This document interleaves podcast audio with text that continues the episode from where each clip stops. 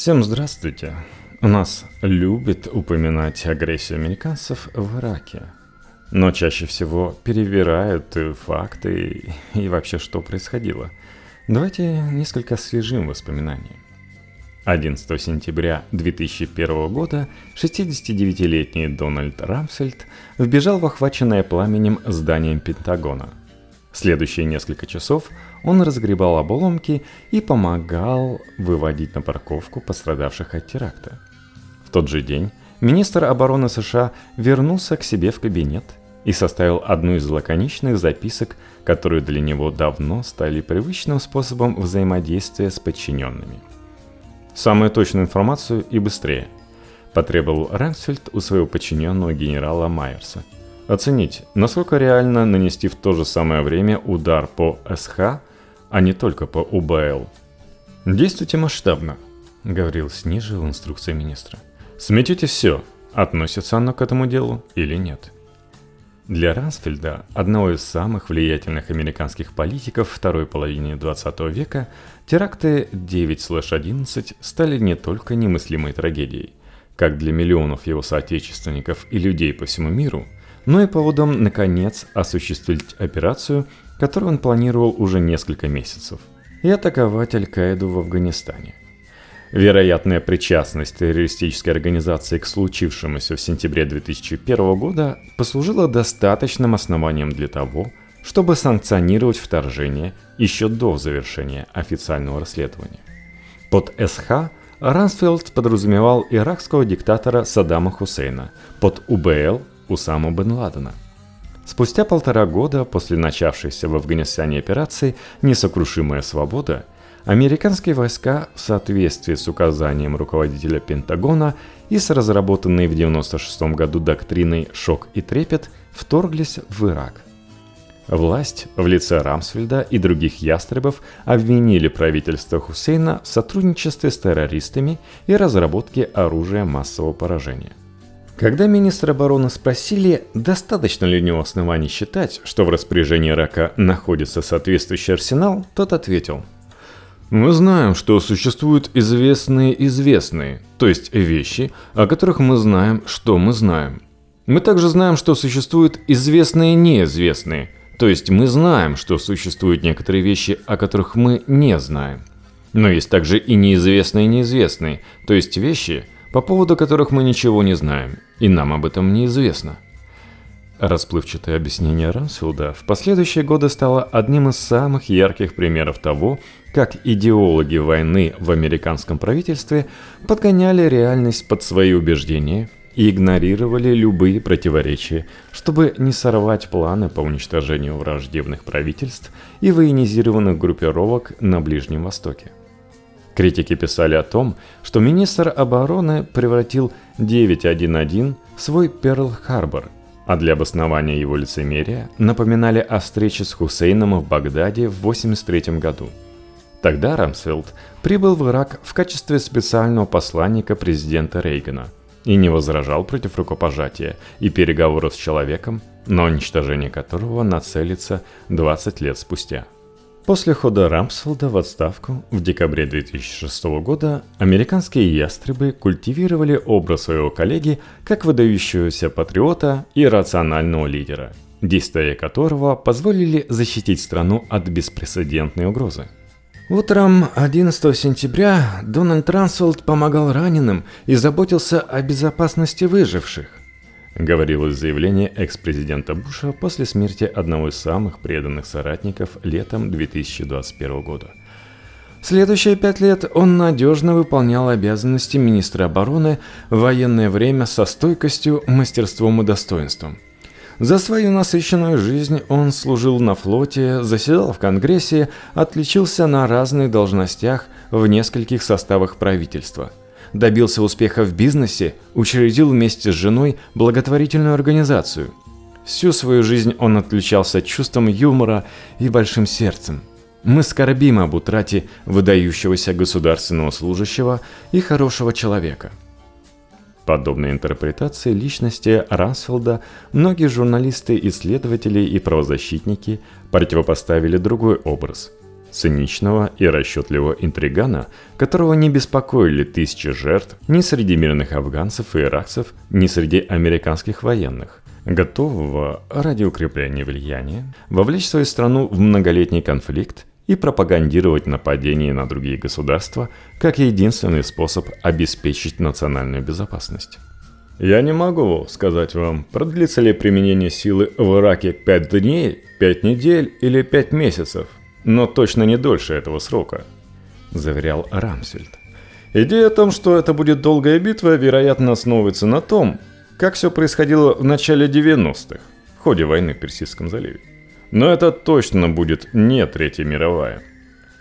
В следующие 8 лет американцы узнали цену гарантий высокопоставленного функционера – Проверки не выявили в Ираке наличие оружия массового поражения, а стремительный и победоносный поход против террористов и их союзников вызвал ожесточенный протест, растянулся на долгие годы и закончился гибелью десятков тысяч человек.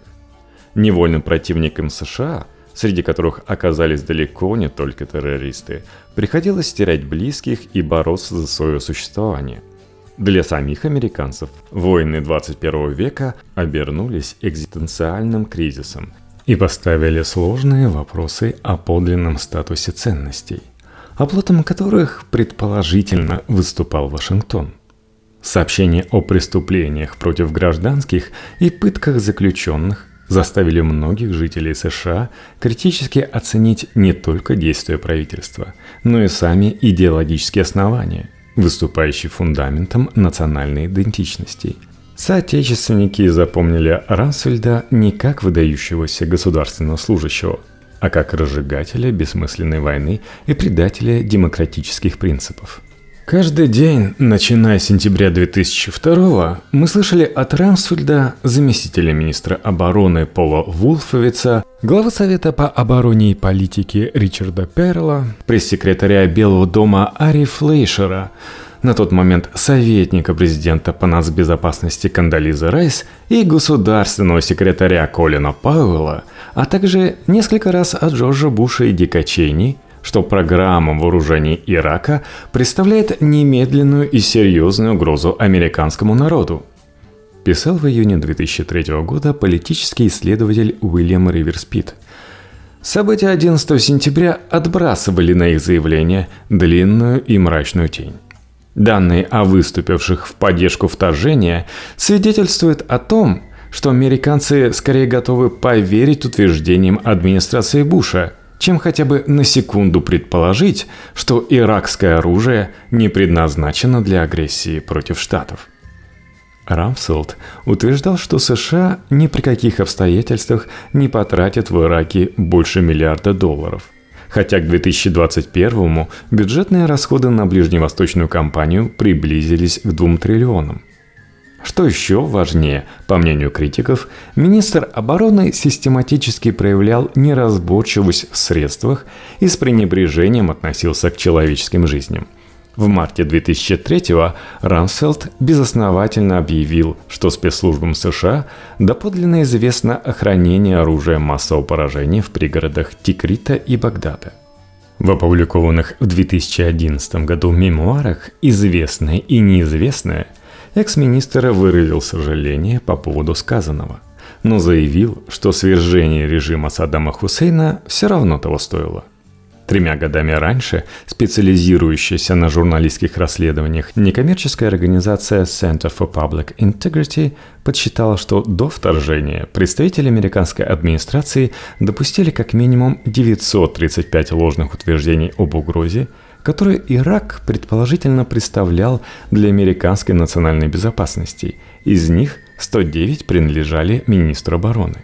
Когда Рансфилду продемонстрировали документальные доказательства мародерства, охватившего Багдад под контролем американцев, тот равнодушно ответил «Всякое случается».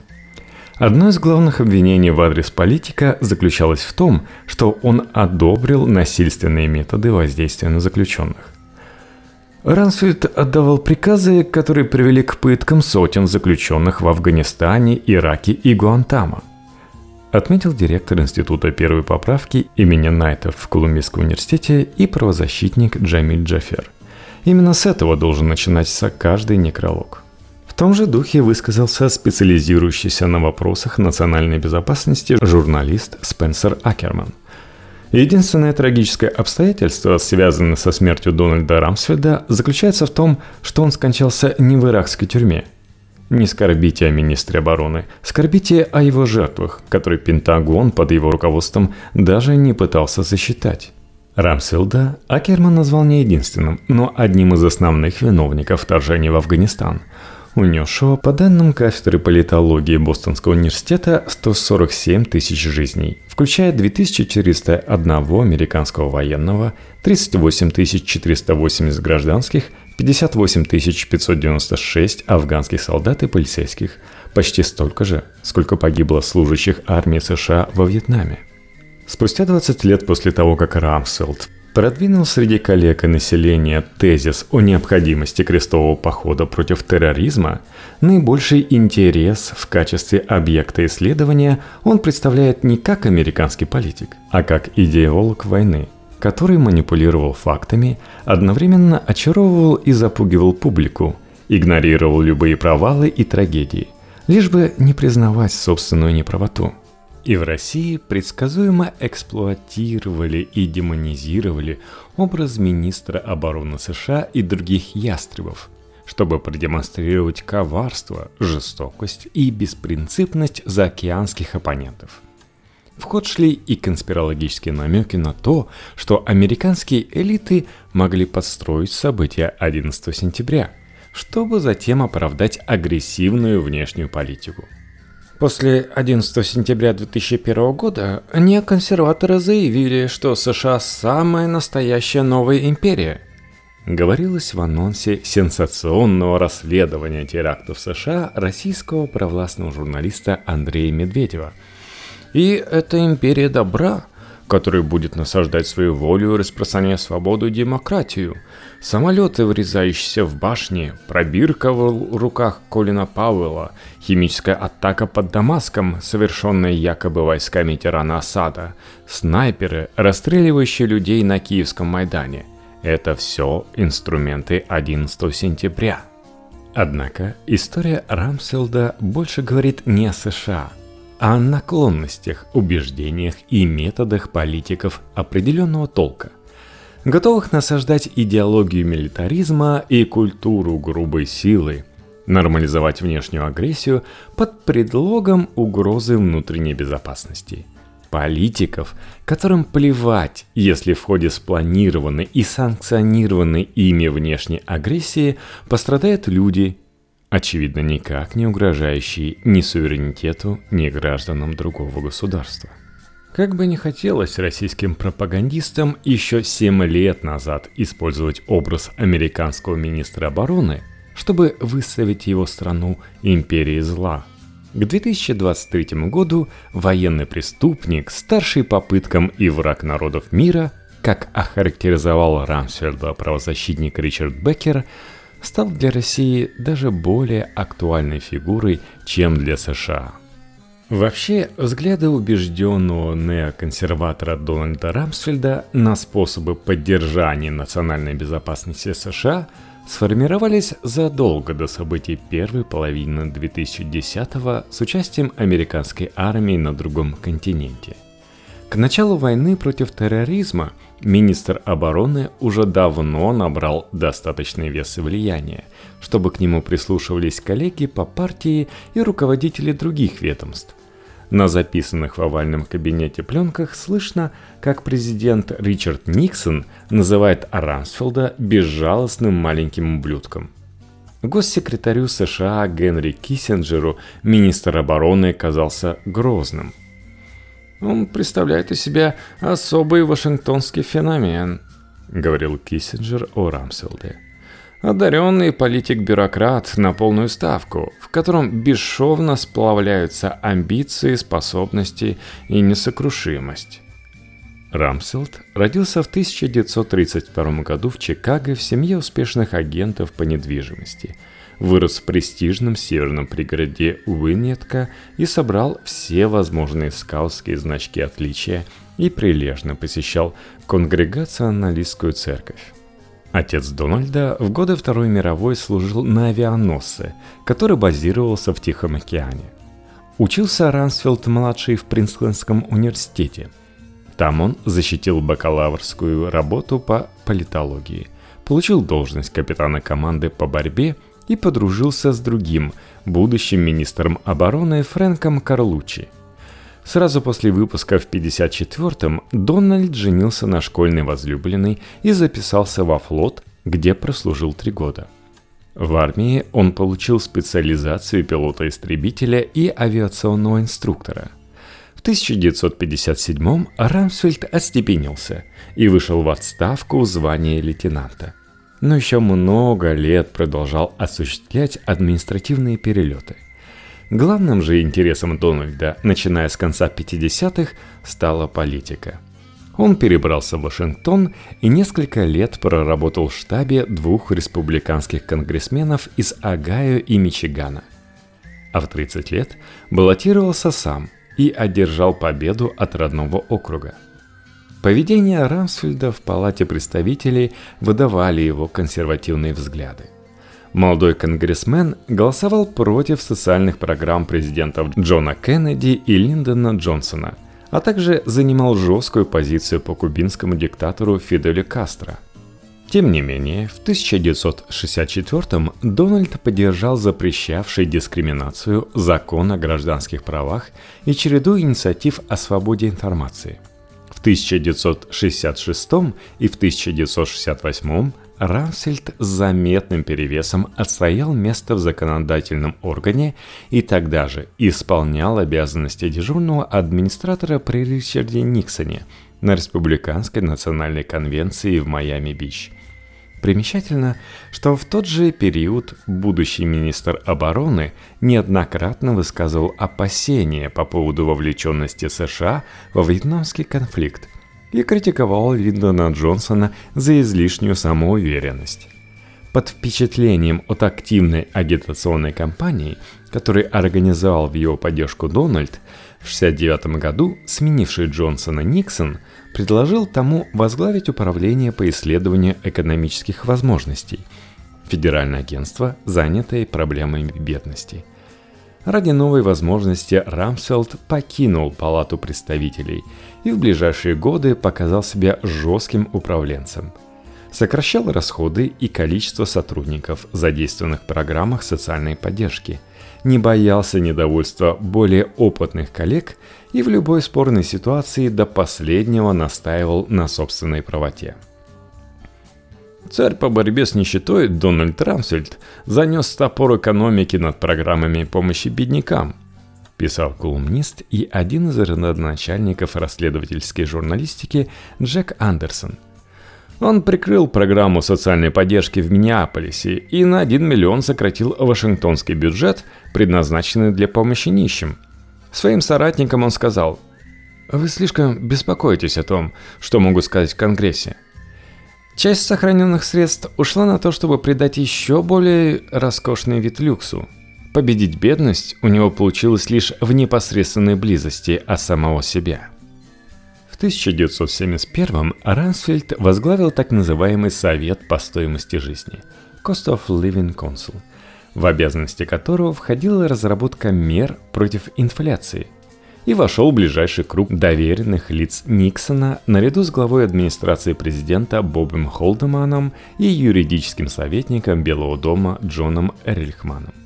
Из этой троицы Рамсфелд оказался единственным, кого не затронул Уотергейский скандал, поскольку он в то время представлял США в штаб-квартире НАТО в Брюсселе.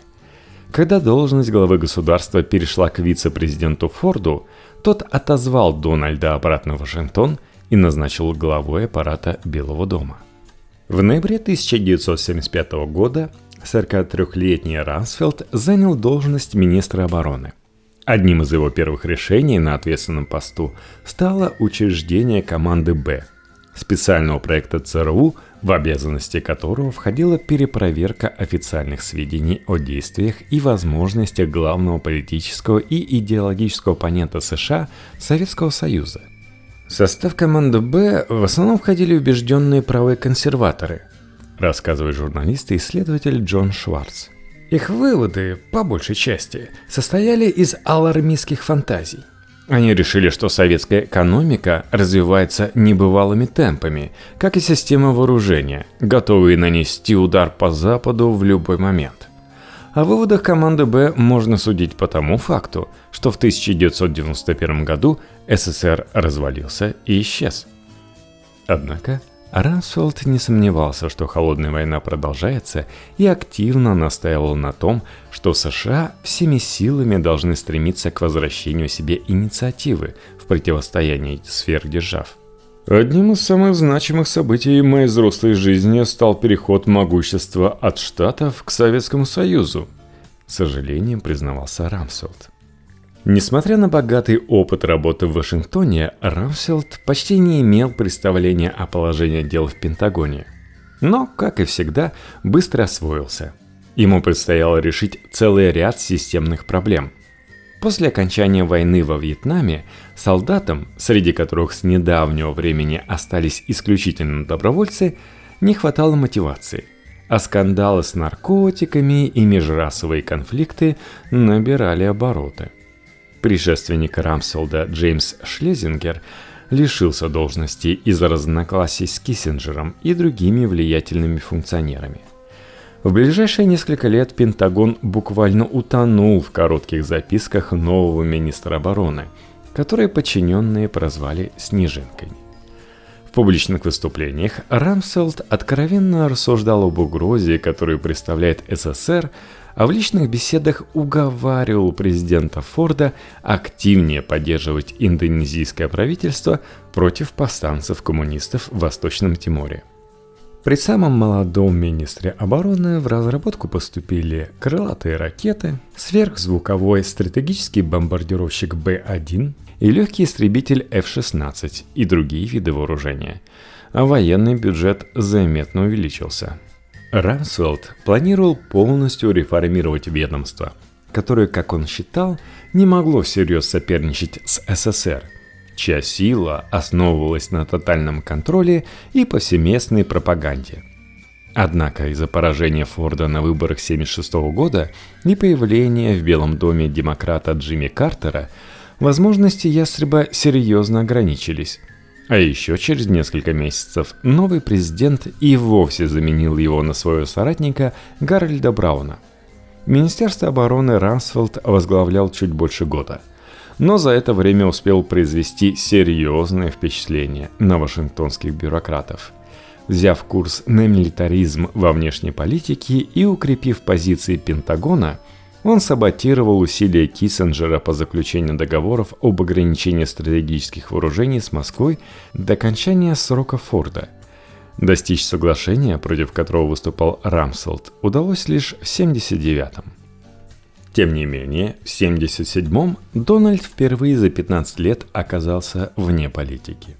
Новый президент не нуждался в его услугах, а сам республиканец предпочел заняться предпринимательством – вместо того, чтобы снова бороться за место в Конгрессе. Рамсфелд возглавил находившуюся в кризисе фармакологическую компанию, сократил расходы и вывел на рынок искусственный подсластитель NutraSweet, благодаря которому при продаже бизнеса в середине 80-х заработал целое состояние. Чуть раньше он вернулся на частичную государственную службу в правительстве Рональда Рейгана – при котором отношения США и СССР в очередной раз обострились. В качестве специального посланника президента на Ближнем Востоке Рамсфелд выступил посредником при переговорах о расширении военной поддержки Ирака, тогда воевавшего против Ирана. Республиканец дважды посетил Багдад в 83 и 84 чтобы договориться об открытии американского посольства и возобновлении торговых связей – Второй его визит приобрел скандальный оттенок из-за поступивших примерно тогда же сообщений о применении войсками Ирака химического оружия против Ирана.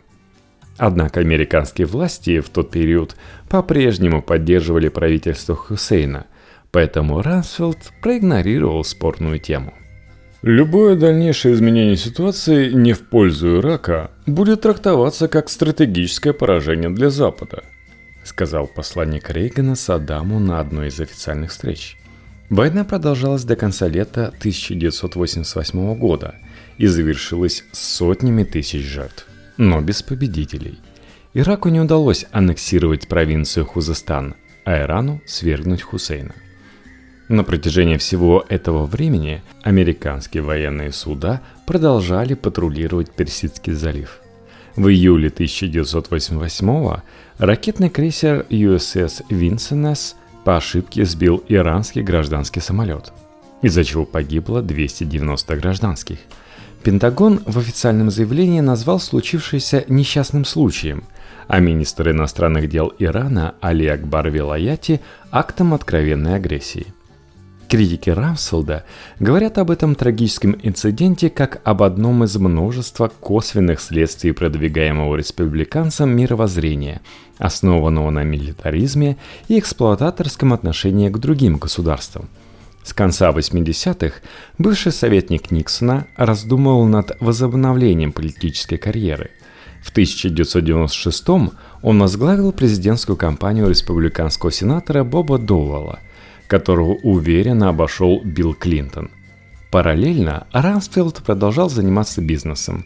С 90 по 93 руководил компанией по производству электронных устройств General Instrument Corporation, а с 97 по 2001 возглавлял фармацевтическую корпорацию Gilead Sciences, разработавшую противовирусный препарат Tamiflu – Полноценное возвращение к правительственной деятельности состоялось после избрания Джорджа Буша-младшего, который в ответ на настойчивые рекомендации Дика Чейни спустя четверть века вновь назначил Рамсфилда главой Министерства обороны. Спустя еще несколько месяцев – это решение оказало настолько определяющее влияние на внешнеполитический вектор страны, что предсказать его, вероятно, не мог никто среди сторонников и противников ветерана-республиканца. При вступлении в должность Рамсфилд обсудил с Бушем свое видение оборонной сферы. Президент и новый старый глава Пентагона сошлись на том, что дипломатические игры эпохи Клинтона пошатнули представление об Америке как о сильном государстве – а для возвращения авторитета требуется наращивание военной мощи. Рансфилд сказал Бушу, что если бы при его предшественнике на Штаты напали, тот поддался бы и отступил. По мнению министра обороны, предназначение американских властей состояло в том, чтобы дисциплинировать мир. Я не оставил у него никаких сомнений в том, что в тот момент, когда что-то произойдет – я потребую от него не откатываться назад, а двигаться вперед, вспоминал Рамсфилд. Я хотел, чтобы он знал это. Он без колебаний ответил, что именно так и поступит. Мы пришли к полному взаимопониманию. Ирак превратился в главный объект интереса Рамсфилда еще в 98-м, когда он совместно с другими неоконсерваторами поучаствовал в запуске проекта «Американский век», Идеологи движения, в число которых, кроме экс-министра, входили будущие члены правительства при Буше Дик Чейни и Пол Вулфитц, продвигали тезис о пользе американского глобального лидерства для всего мира и стремились убедить Клинтона в необходимости свержения режима Хусейна. За образец внешней политики ястребы брали период под руководством Рейгана – Меньше чем через год после начала деятельности проекта президент поддался на уговоры и принял закон об освобождении Ирака, таким образом официально провозгласив целью США смещение Саддама. В сентябре 2000-го участники ПИНЕК опубликовали доклад на 90 страниц о том, как лучше всего перестроить военную сферу США, чтобы подготовить страну к угрозам извне – Среди предложенных реформ выделялось регулярное увеличение оборонного бюджета на 15-20 миллиардов долларов в год. Главной целью провозглашалось стремление к сохранению и расширению позиций мирового лидера. Одним из основных препятствий на пути к реализации этих планов Рамсфелд считал именно режим Хусейна. Для Рамсфелда Афганистан никогда не был основной целью объясняет сотрудница Вашингтонского института политических исследований Филлис Беннис. Война с ним выполняла функцию шлюза, через который можно было осуществить реальное вторжение, аргументируя его терактами 911. Рансфилд годами продвигал идею о необходимости войны с Ираком и выложил подробный план на утреннем заседании в Белом доме через сутки после падения башен-близнецов. Он хотел знать, почему американцы не могут вторгнуться в Ирак прямо сейчас. Единственным аргументом против стал неправильный порядок действий. Народ больше беспокоился из-за Аль-Каиды, поэтому сначала требовалось атаковать именно ее. Ираком можно было заняться потом – Никто из высокопоставленных сотрудников администрации в ответ на риторический вопрос Рансфилда не напомнил тому, что правительство Ирака не имеет никакого отношения к терактам. События 11 сентября послужили для ястребов, многие из которых ранее входили в запущенную Рамселдом при Форде команду «Б», предлогом, чтобы методично продвигать среди широкой публики тезис о необходимости и неизбежности вторжения сначала в Афганистан, а затем и в Ирак. По данным расследовательской организации Center for Public Integrity, в 532 различных случаях в официальных выступлениях, показаниях, интервью и на совещаниях Буш, госсекретарь Пауэлл, заместитель Рансфилда Вульфовиц, пресс-секретари Белого дома Скотт Маккеллан и Ари Флейшер высказывались о том, что Ирак занимается разработкой оружия массового поражения. Или уже владеет им, а также поддерживает тесные связи с Аль-Каидой. Администрация Буша вела страну к войне, основываясь на ошибочной информации, систематическое продвижение которой привело к вторжению в Ирак 19 марта 2003 года, говорится в отчете Center for Public Integrity.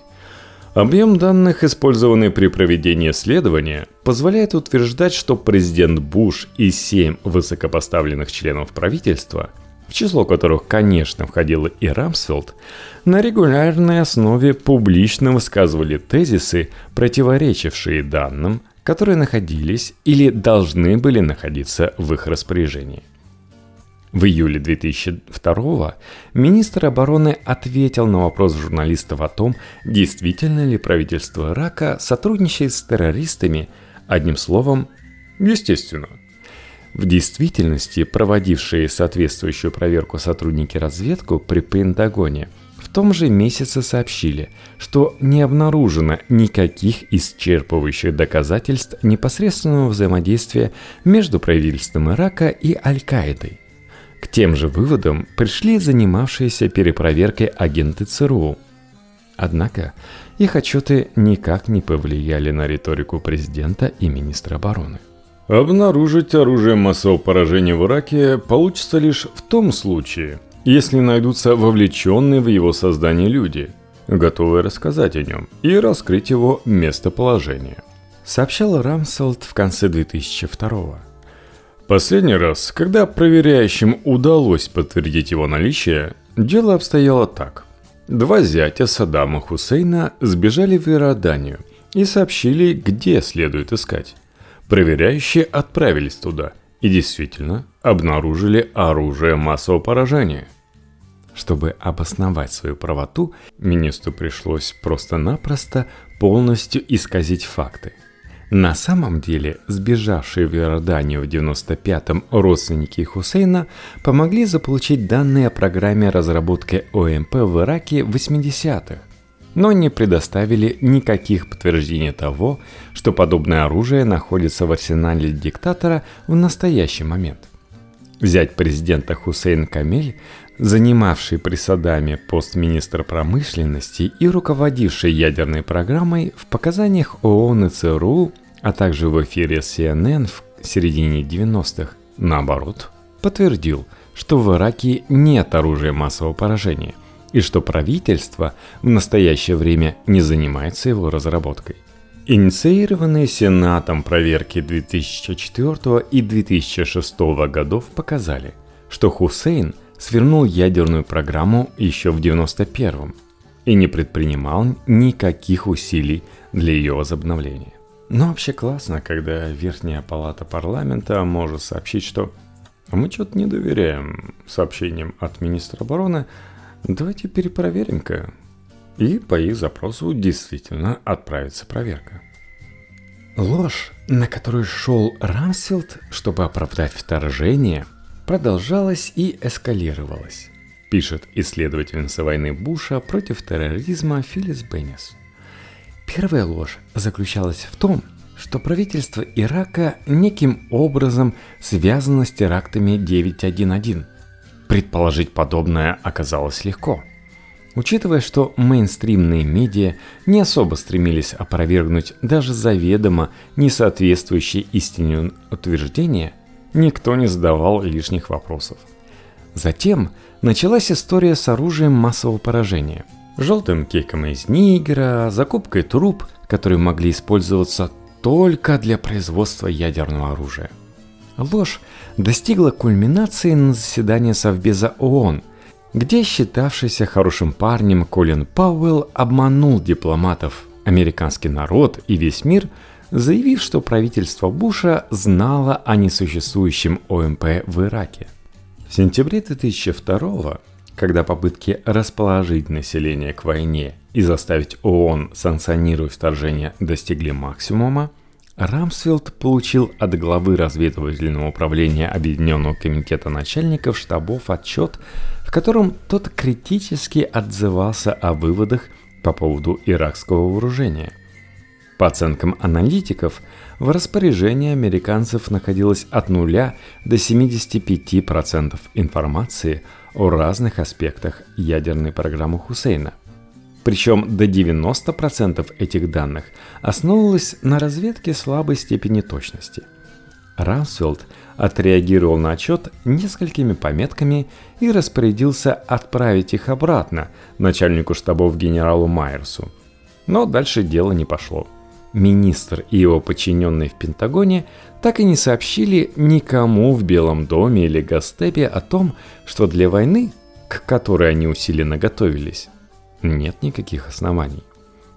Рамсфилд не только отчаянно пытался обосновать необходимость вторжения в Афганистан и Ирак, но и упорно не хотел завершать конфликты на компромиссных условиях или обращать внимание на их негативные последствия.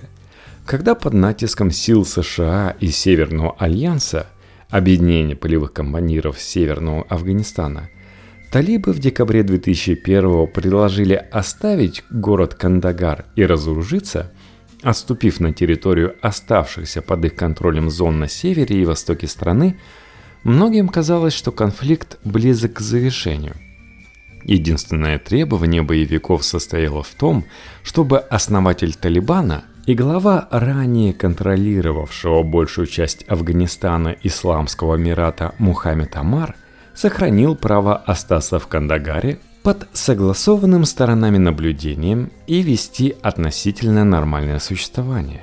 При этом экс-лидер радикалов полностью дистанцировался бы от терроризма. Исполнявший обязанности президента Афганистана Хамид Карзай положительно относился к перспективе мирного соглашения и говорил, что сторонам осталось согласовать некоторые детали – Однако Рамсфилд высказался намного резче и перечеркнул перспективы деэскалации. «Я не думаю, что мы придем к разрешению этой ситуации путем переговоров. Это неприемлемо для Соединенных Штатов». Война продолжалась и закончилась гибелью более чем 150 тысяч человек. Но Рамсфилд относился к потерям прагматично и оставался далек от гуманизма – Спустя более чем два года после падения Багдада и объявления Буша о прекращении боевых действий в Ираке, местные продолжали оказывать серьезное сопротивление оставшемуся в стране американскому контингенту. Но на вопрос, не увязли ли его войска в болоте, министр обороны раздраженно отрезал «Я не занимаюсь болотами». В ноябре 2003-го журналисты спросили Рамсфелда, почему американские правительственные ведомства не сообщают о потерях иракских повстанцев и жертвах среди мирного населения. Тот хладнокровно ответил, «Мы не считаем чужие трупы».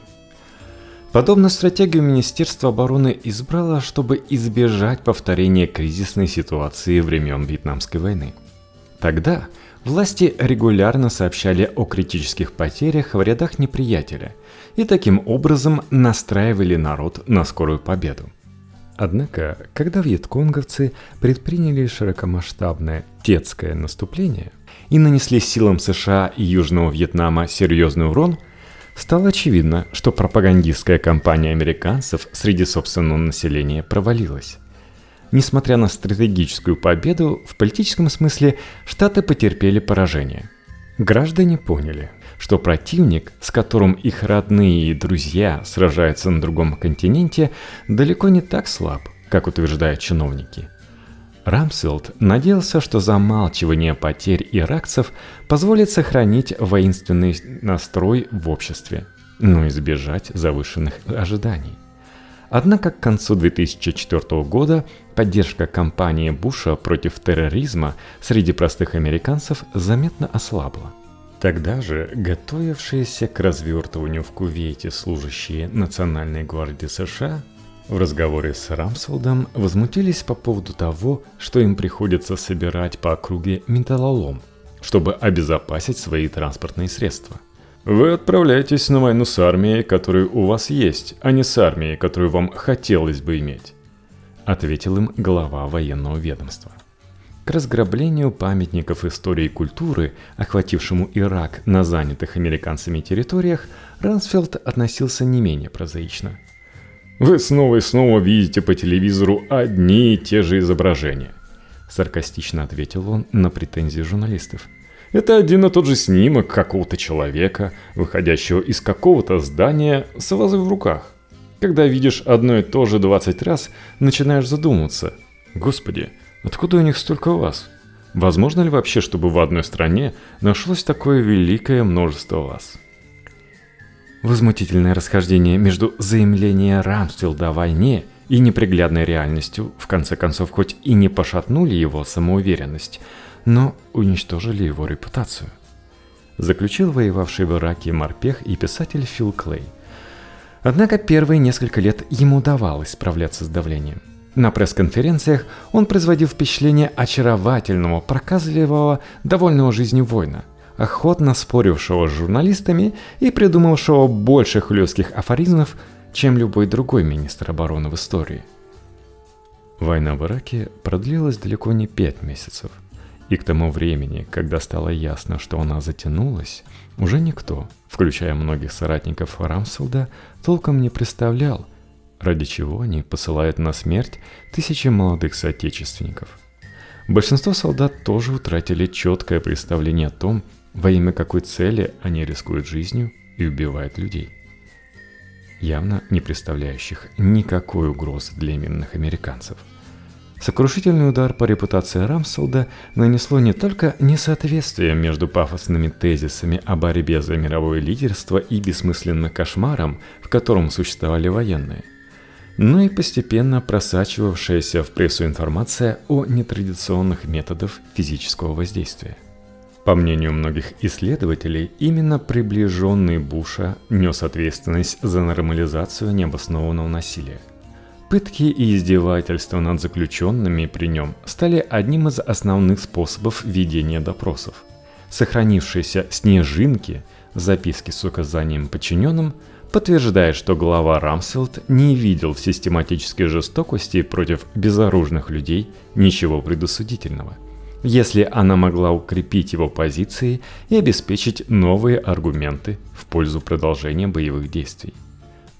Даже самые принципиальные обличители Рамселда признают, что разжигая военные конфликты, министр обороны действовал не в вакууме – Среди одобривших вторжение в Ирак законодателей выделялись не только закоренелые ястребы, но и позднее осудившие агрессию – Хиллари Клинтон и Джо Байден.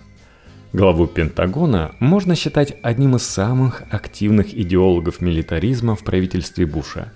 Однако спустя 20 лет трудно статистически распределить вину за произошедшее между ним, Чейни, Вулфицем и самим президентом. Тем не менее, Ответственность за один из наиболее трагичных и шокирующих аспектов войны против терроризма, по мнению журналистов и исследователей, практически полностью лежит именно на министре обороны. Речь идет о пытках заключенных, санкционированных Рамселдом и прочно закрепившихся в методическом арсенале его подчиненных. Когда неоконсерваторы возобновили призывы атаковать Ирак в начале 2002 года – патриотический запал граждан находился на исходе, рассказывает профессор социологии Калифорнийского университета Лиза Хаджер. Ожившее антивоенное движение активизировалось. Протестующие с плакатами «Нет крови за нефть» пытались предотвратить войну еще до ее начала. Значительная часть населения поддерживала вторжение, поскольку их путем систематических преувеличений убедили в залежах ОМП у Саддама и сотрудничестве последнего с Бен Ладеном. Однако в правительстве по-прежнему отчаянно желали увязать Хусейна с 911, и им удалось добиться этого с помощью пыток. Ключевым источником американских властей при обосновании вторжения в Ирак выступил захваченный в Афганистане в ноябре 2001 года гражданин Ливии Ибн Аль-Шейх Аль-Либи, первый допрос которого агенты ЦРУ провели на служившем плавучей тюрьмой военном судне. В январе 2002 узника транспортировали в Египет – там местных следователей заранее предупредили, что ливийцу известно о связи между режимом Хусейна и Аль-Каидой. Показания Аль-Либи не удовлетворили египетских следователей. Те сначала на 17 часов поместили мужчину в помещение размером с коробку, а затем жестоко избили и предупредили, что у него осталась последняя возможность сказать правду. Именно после этого Аль-Либи предоставил убедительные доказательства. Рассказал, что нескольких боевиков Аль-Каиды в Ираке научили пользоваться химическим и биологическим оружием. Благодаря этому заявлению Аль-Либи превратился для неоконсерваторов в гусыню, несущую золотые яйца. Объяснила значимость полученных под пытками показаний исследовательница Лиза Хаджар.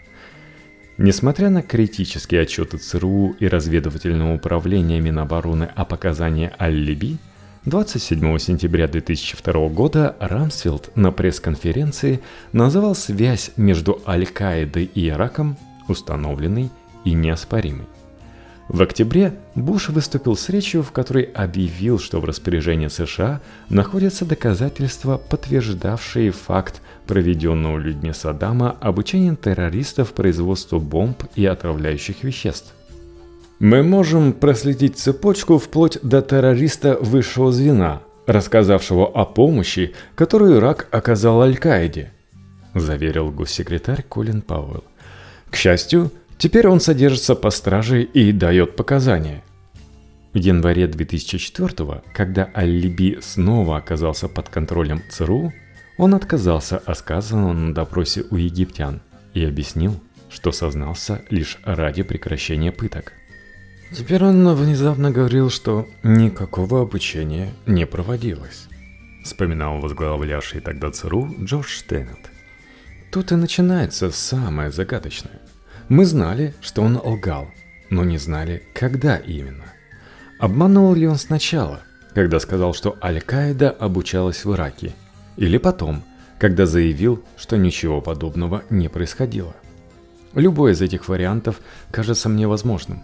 Факт в том, что мы так и не знаем правды, а раз нам не удалось ее установить, мы не можем ничего предполагать. Но какие бы сомнения не испытывали руководители других ведомств, Рансфилд оставался непреклонен. Результаты допроса Аль-Либи настолько впечатлили главу Пентагона, что он решил расширить сферу применения аналогичных методов ведения допроса. В начале декабря 2002 Рамсфилд подписал меморандум, фактически разрешавший пытать некоторых из тысячи подозрительных элементов, заключенных под стражу после 9.1.1.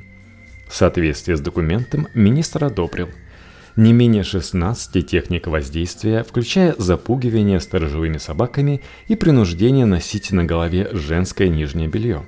С позволения Рамсфелда следователям разрешалось раздевать подозреваемых, использовать их фобии и принуждать их стоять по 4 часа подряд.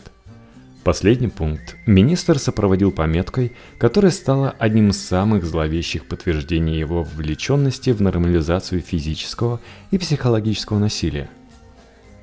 «Я стою в день по 8-10 часов», — возразил Рамсфилд. «Не вижу причин ограничивать их четырьмя часами». По итогам применения подобных методов ведомствами США после расследования в 2005 высказался руководитель Американского союза защиты гражданских свобод Энтони Ромеро. Нет никаких сомнений, что люди погибали в процессе допросов. Влиятельные политики и чиновники знали о пытках, но ничего не предпринимали. Правительство не только замалчивало издевательства, но и делало их возможными – а Рамсфилд в своем меморандуме разрешил следователям откладывать оказание медицинской помощи подозреваемым во всех случаях, кроме экстренных. С тех пор военные не допускали врачей даже к жертвам огнестрельных ранений, пока те не соглашались сообщить то, что от них требовали. Из-за шатких оснований вторжения американские солдаты в Ираке оставались плохо информированы. В отчаянной попытке получить больше данных и без каких-либо легальных оснований, военные задерживали и пытали мирных жителей, которые не имели никакого отношения ни к режиму Хусейна, ни к Аль-Каиде. Штаты вели войну без информации, объясняет исследовательница Лиза Хаджар. Кто уничтожает здания, запускает самодельные взрывные устройства и атакует их отряды? Где находятся эти люди – чтобы компенсировать недостаток данных и изменить расстановку сил в конфликте, который стремительно оборачивался политическим фиаско, американцы хватали тысячи иракских мужчин, женщин и детей. В начале войны Пентагон объявил, что поскольку противником выступает государство Ирак, в соответствии с Женевскими конвенциями к пойманным солдатам будут применяться нормы содержания пленных а к гражданским будут относиться как к представителям уязвимых слоев населения. Однако с падением режима потеряла актуальность и эта установка. Легальный статус пленных стал намного более туманным, поскольку теперь они считались повстанцами. В конце августа 2003 года Пентагон направил в Ирак руководящего тюрьмой в Гуантамо генерал-майора Джоффри Миллера, чтобы повысить эффективность допросов. Тот привез одобренное Рамсфелдом руководство по продвинутым техникам. К продвинутым техникам относилась сенсорная деориентация, продолжительная депривация сна, издевательство на религиозной почве, сексуальное насилие и удержание в неудобной позе на протяжении длительного времени. Эффективность Гуантанамо – Миллер объяснял тем, что надзирателям удавалось подготовить заключенных для следователей – Руководивший американскими войсками в Ираке генерал-лейтенант Рикардо Санчес одобрил предложенные методы. С тех пор заключенных запугивали и избивали, вынуждали адаптироваться то к сильному холоду, то к невыносимой жаре. Терроризировали вспышками яркого света, криками и громкой музыкой. Цель военных, по словам Санчеса, заключалась в том, чтобы создать атмосферу страха, сбить задержанного с толку и вогнать в состояние шока. В последующие годы в Ираке побывали сотни независимых журналистов, включая фотокорреспондентов.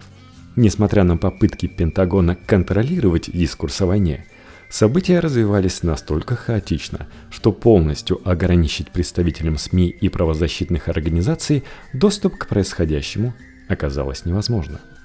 Осознание того, что в распоряжении Ирака не находится оружие массового поражения, дополнительно ослабило позиции правительства.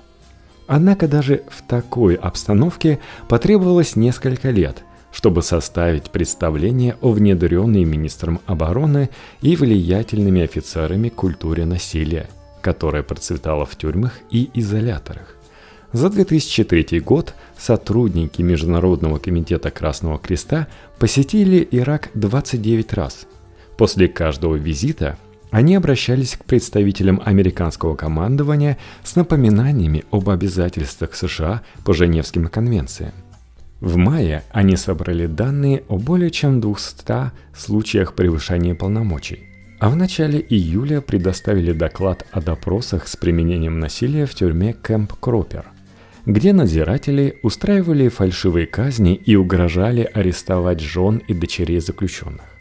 В ответ на жалобы по поводу непрекращающихся издевательств в другой тюрьме Абу Грейб, юристы Министерства обороны попытались ограничить доступ к Красному Кресту к месту задержания узников – в январе 2004 правозащитная организация Human Rights Watch обратилась лично к Рамсфилду с протестом по поводу действий американских военных. Те арестовывали родственников, находившихся в розыске подозреваемых, чтобы вынудить последних сдаться.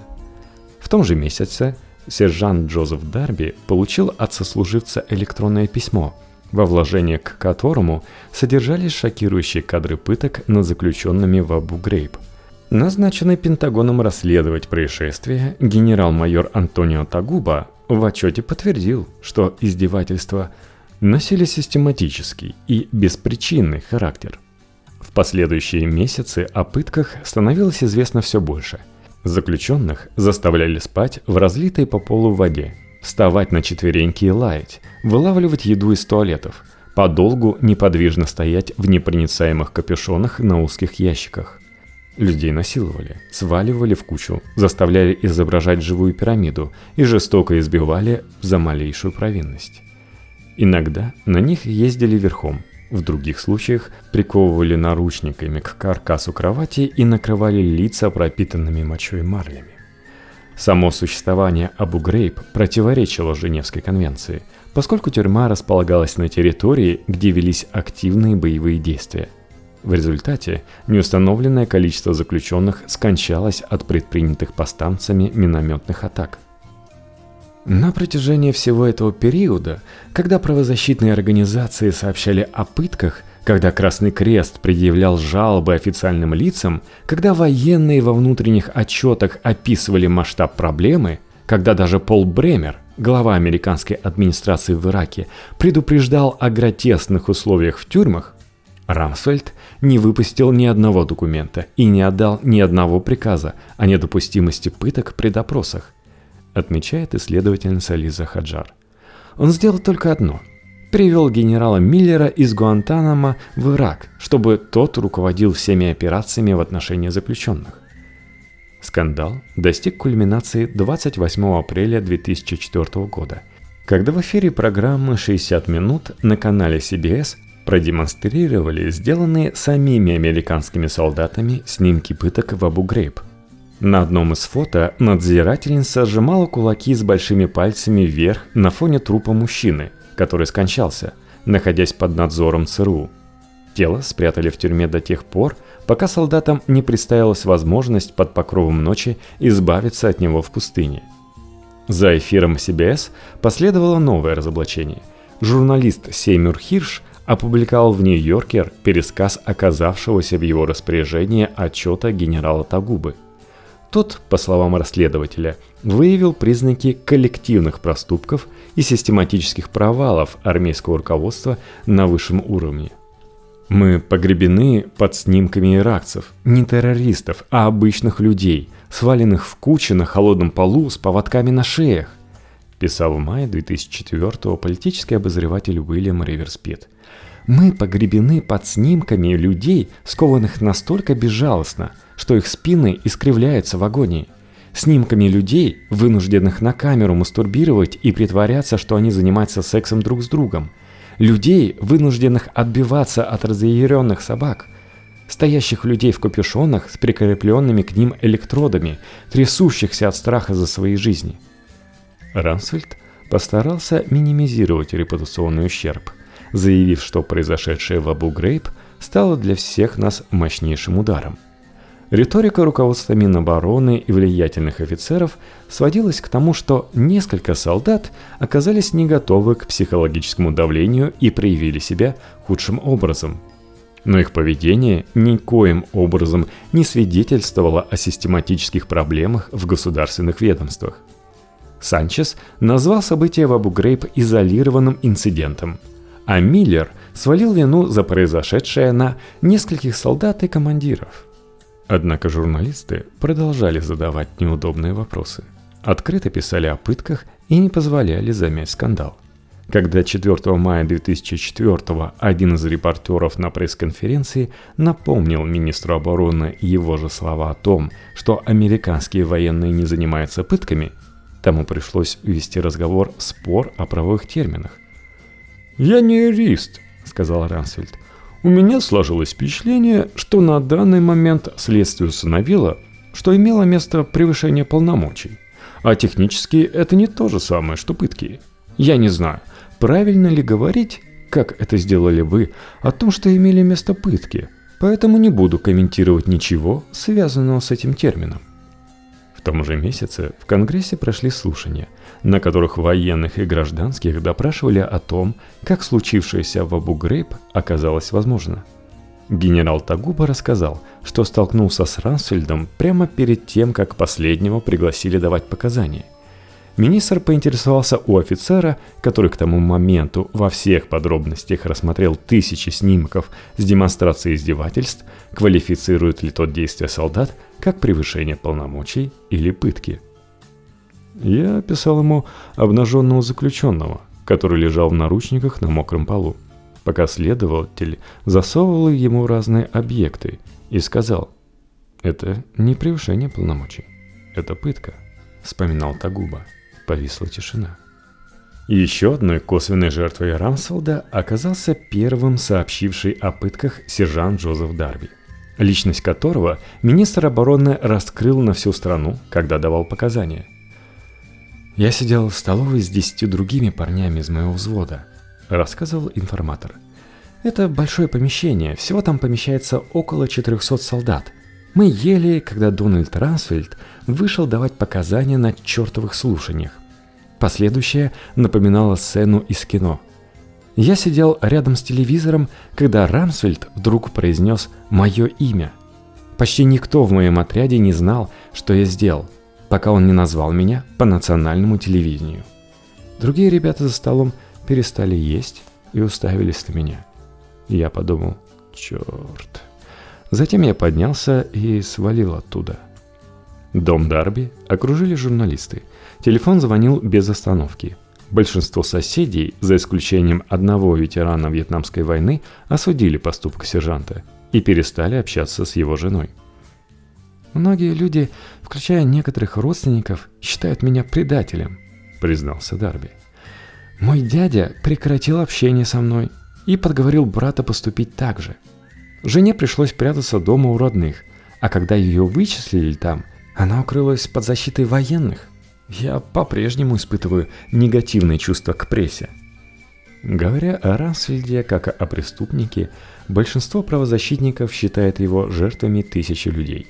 Американских военных, которых отправили сражаться на другой континент на основании сфабрикованных данных. Мирных иракцев, оказавшихся в эпицентре войны по чужой прихоти. Пленных, подвергавшихся в заключении бесчеловечному обращению – сам министр обороны, как глава ведомства, признал ответственность за произошедшее, но за шаблонными фразами ничего не последовало. Рамсвельд оставался на посту до конца 2006 года, когда по итогам промежуточных выборов республиканцы утратили большинство в Сенате и в Палате представителей. Бушу требовалось сделать вид, будто он открыт к переменам, поэтому он решил пожертвовать Рамсфельдом – объяснил журналист и исследователь Джон Шварц. Начиная с 2005-го скандального министра запросали исками как некоммерческие организации, включая Human Rights Watch, так и отдельные граждане. Например, американские военные, заключенные в Ираке под стражу по подозрениям в различных нарушениях и предположительно подвергшиеся там пыткам. Однако суд постановил – что было бы несправедливо наказывать Рансфельда за отдельные происшествия в подконтрольном ему ведомстве, несмотря на множество подтверждений тому, что эти происшествия оказались возможны именно из-за решений, принятых главным идеологом войны.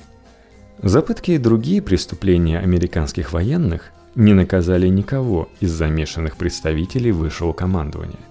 Санчес собрал все возможные знаки отличия и торжественно завершил службу в 2006 а в 2011 даже планировал баллотироваться в Сенат. Руководивший Гуантанамо Миллер также с почетом вышел на пенсию. На прощальной церемонии его высоко оценили и наградили медалью за выдающуюся службу. Письмо за подписью десятков представителей правозащитных организаций со всего мира и нескольких нобелевских лауреатов с требованием отправить генерала и еще нескольких инициаторов пыток в Ираке под суд осталось без внимания.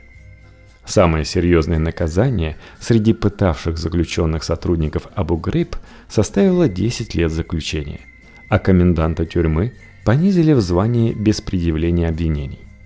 В ответ на полные теплоты и одобрения воспоминания соратников экс-министра после его смерти летом 2021 года, политический обозреватель и писатель Дэвид Карну констатировал, Любой некролог Дэвиду Рансфилду без упоминания его ответственности за гибель 4000 американских военных и как минимум 200 тысяч иракских граждан – представляет собой преступление против журналистики. Самое меньшее, что мы можем сделать, это навсегда связать имя Рансфилда с определением военного преступника. Отметили в заявлении по поводу смерти экс-министра представителя организации Veterans for Peace. Есть и хорошие новости. Теперь Дональд Рамсфилд сможет снова пожать руки Саддаму Хусейну и Ричарду Никсону. Попрощался с главой Пентагона комик Джон Фьюджи Лэнг. Карьеру Дональда Рассельда легко представить как лучший аргумент в поддержку риторики российского телека. Кто, как не разжигатель войны, циничный бюрократ, легитимизатор пыток, наиболее наглядно иллюстрирует имперский вектор развития штатов и лицемерие местной элиты, готовы критиковать других за агрессию, несмотря на богатый опыт несправедливых интервенций.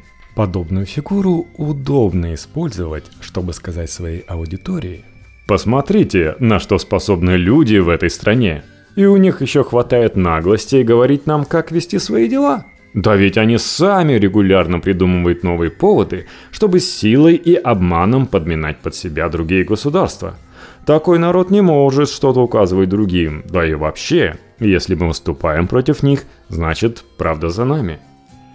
Позиция Ранселда и других ястребов в начале 2000-х, когда шок и страх после 11 сентября создали идеальные условия для манипулирования общественным мнением, сейчас служит идеальным фундаментом для продвижения конспирологических теорий и манипулирования мнением уже в другом обществе, намного более разобщенном и ограниченном возможности выражать свою позицию.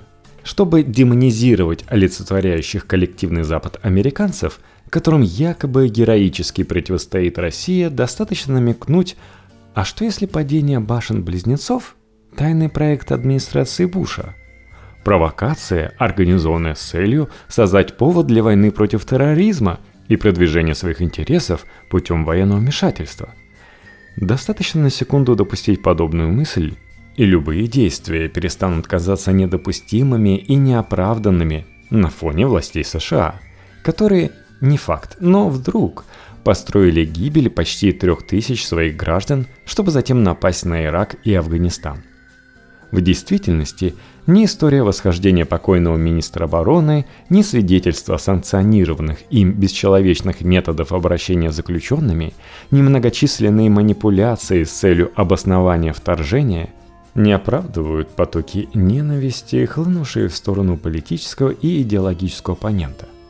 Оставшиеся безнаказанными преступления Рамсфелда следует рассматривать не как неопровержимое доказательство гнилости Запада, а как пример опасных и трагических последствий, к которым могут привести идеологии милитаризма, должностной цинизм и иррациональный страх перед внешней угрозой. Стоит отвлечься от национальной принадлежности соратника Буша и взглянуть на него не как на воплощение американскости – а как на продвигавшего свои интересы и равнодушного к судьбам других бюрократа, чтобы понять, на самом деле его решения и поступки больше говорят не о США, а о конкретном образе мышления, характерном для некоторых политиков, независимо от их происхождения или гражданства. Продвигавшие аналогичные установки лидера встречались в разных странах и эпохах, их объединяло стремление внушить населению экзистенциальную паранойю и отвращение ко всему чужому, а также неразборчивость в средствах. Чтобы придать себе убедительности, они готовы эксплуатировать трагедии, искажать факты, выбивать признания и ограничивать независимые источники информации. Соответствующий модус операнди встречается далеко не только на загнивающем Западе. Намного отчетливее прослеживается параллель между методами Расфелда и его коллег не в современных штатах, а в совсем другом государстве, лидеры которого всеми возможными способами стараются дистанцироваться от ненавистного Вашингтона на уровне политических решений и мировоззренческих установок – еще одна уловка заключается в том, чтобы экстраполировать решения и взгляды людей типа Расселда на всех его соотечественников. Якобы если несколько министров в начале 2000-х мечтали о мировом господстве и относились к жителям Афганистана и Ирака как к недолюдям, то аналогичным образом на мир смотрят и все американцы. Их убеждения и принципы при этом как будто больше не имеют никакого значения. Насаждая подобную логику, пропагандисты стирают различия между людьми, которых объединяет лишь государственная принадлежность либералами и консерваторами, космополитами и националистами, гомосексуалами и гомофобами, защитниками прав иммигрантов и одержимыми фантазиями о величии поклонниками Трампа. Рассуждать о целой стране на основании такой фигуры, как Дональд Рамсфелд, значит по глупости или коварству игнорировать сотни активистов, журналистов, политиков и военных, которые прикладывают все возможные усилия, чтобы добиться справедливости для жертв и хоть немного компенсировать последствия решений, принятых министром обороны и его соратниками. Демонизировать народы на основании сложных, неоднозначных и трагических событий – каким для США, несомненно, стали теракты 11 сентября, значит воспроизводить ту самую логику, за которую миллионы людей по всему миру вот уже два десятилетия проклинают Дональда Рамсфелда и организованную им войну против терроризма.